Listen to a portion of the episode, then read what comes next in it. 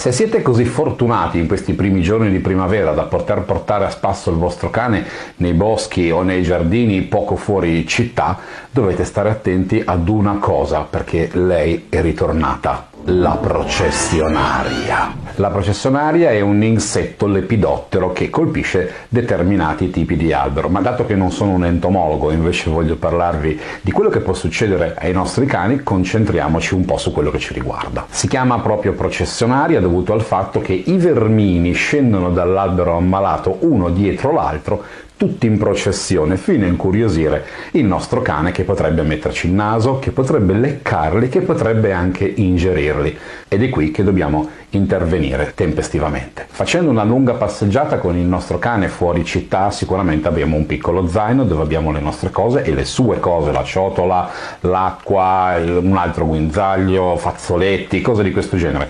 Io aggiungerei anche una bella bottiglietta di acqua ossigenata che ci tornerà utile immediatamente quando ci accorgiamo che il cane è venuto a contatto con la processionaria.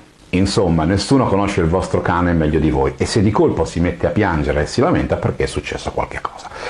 Controllate bene che non ci sia nessuno di questi vermetti sul muso, che non ce l'abbia sul naso, che non ce l'abbia sulla lingua, che non ce l'abbia in bocca. Eh, tutto può essere. Nella migliore delle ipotesi potrebbe essere rimasto uno di quei peletti urticanti che stanno sul vermiciattolo della processionaria.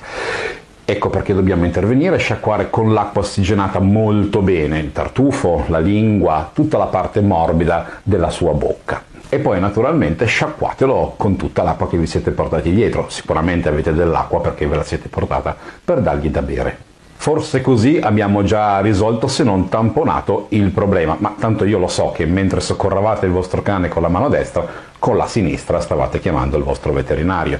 Io lo farei almeno. E sulla base del vecchio detto che dice che prevenire è meglio che curare, se da lontano vedete degli alberi afflitti da processionaria, mi raccomando, statene ben lontani, voi e il vostro cane.